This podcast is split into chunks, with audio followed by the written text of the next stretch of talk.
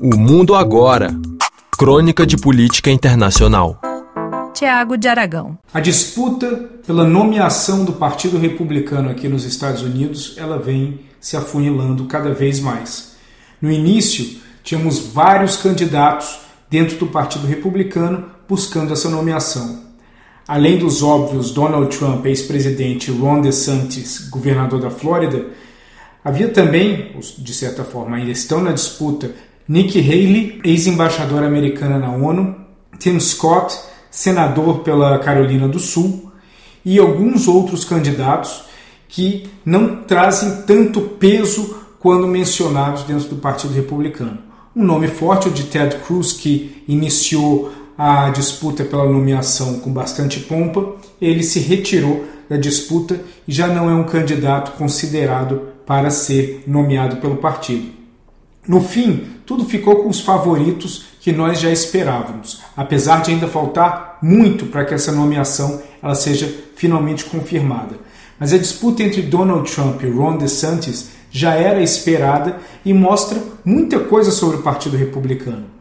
Ron DeSantis foi um governador da Flórida com alta popularidade, é um governador da Flórida com alta popularidade e ele sempre tentou trazer uma narrativa um pouco, uma versão light do Donald Trump, ou seja, uma narrativa onde ele ia na mesma linha do ex-presidente, mas em alguns pontos mais polêmicos ele tentava trazer uma linguagem mais amena, visando o eleitor das costas dos litorais e das cidades de acima de 200 mil habitantes. Trump teve inúmeras dificuldades, tanto na primeira eleição quanto na segunda, para ganhar em qualquer cidade com mais de 200 mil habitantes, que foram praticamente todas para os democratas. Então isso faz com que o Ron DeSantis ele tentasse uma narrativa que ele pudesse ampliar um pouco o leque de opções do eleitor é, republicano, mas parece que não vem funcionando muito bem. Inúmeras dificuldades, não só de arrecadação, mas também uma dificuldade intrínseca de se comunicar bem frente ao seu eleitor, faz de Ron DeSantis um candidato que poderia ser muito mais do que vem sendo.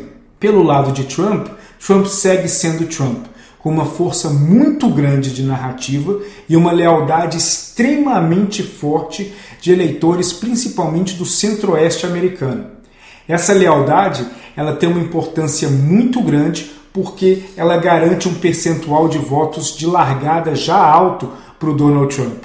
Agora, ele já não tem a mesma popularidade que ele tinha durante as duas últimas eleições. Essa popularidade ela se perde em meio a vários problemas que vão surgindo ao longo dos meses que passam em relação ao ex-presidente americano como uma condenação em Nova York por assédio sexual e também uma investigação profunda sobre sonegação de impostos, onde alegam que Donald Trump há mais de 30 anos não paga impostos de qualquer natureza nos Estados Unidos. Essa sonegação, se ela vier a ser confirmada, ela pode ser algo enorme em relação à campanha de Donald Trump, mas mesmo assim, esse grupo leal de eleitores, principalmente na região do centro-oeste americano, irão se manter absolutamente leais e juntos do ex-presidente. Agora, pelo lado democrata, se ainda não está claro que, é, apesar de estarmos quase todos confiantes de que o Joe Biden deve ser o candidato à reeleição, ainda não, os democratas ainda não bateram martelo em relação a isso principalmente porque vários ensaios de pesquisas que eles vêm fazendo ao longo das últimas semanas, inclusive conversei com algumas pessoas ligadas ao partido, mostram que o Biden ele consegue vencer Trump com uma vantagem inclusive um pouco maior do que foi as eleições de 2020. Então, enquanto o Biden demonstrar nas pesquisas que ele é um candidato que pode de fato derrotar o Donald Trump, é, dificilmente surgirá um nome que confrontará essa ideia do atual presidente americano de concorrer à reeleição. De qualquer forma, tudo se caminha para uma eleição, para uma disputa entre Trump e Biden.